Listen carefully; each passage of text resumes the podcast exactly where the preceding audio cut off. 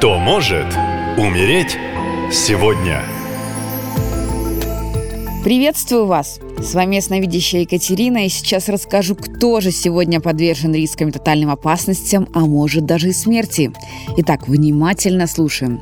27 число несет в себе энергии мудрости и отшельничества, так что не удивляйтесь, если вдруг захочется провести день в полном одиночестве.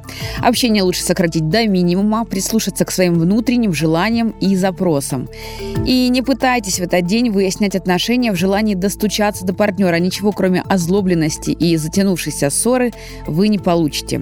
В рабочем коллективе энергии дня принесут не очень здоровую конкуренцию и будьте готовы к подлости и подставам от коллег.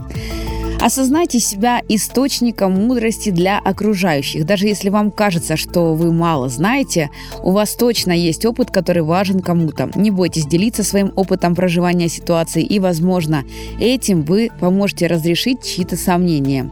Нежелательно давать деньги в долг, есть вероятность, что придется очень долго ждать их возврата.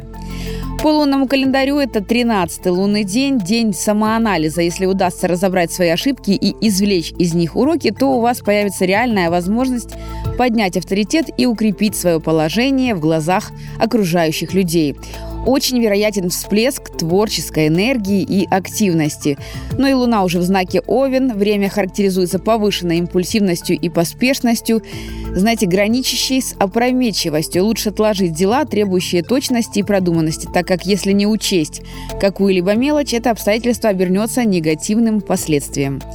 Ну а теперь максимальное внимание. Будьте предельно осторожны, если вы, Сергей, воздушного знака зодиака, водолей, близнецы или весы, и росли в семье с деспотичным отчимом. За вами в этот день буквально по пятам ходит смерть.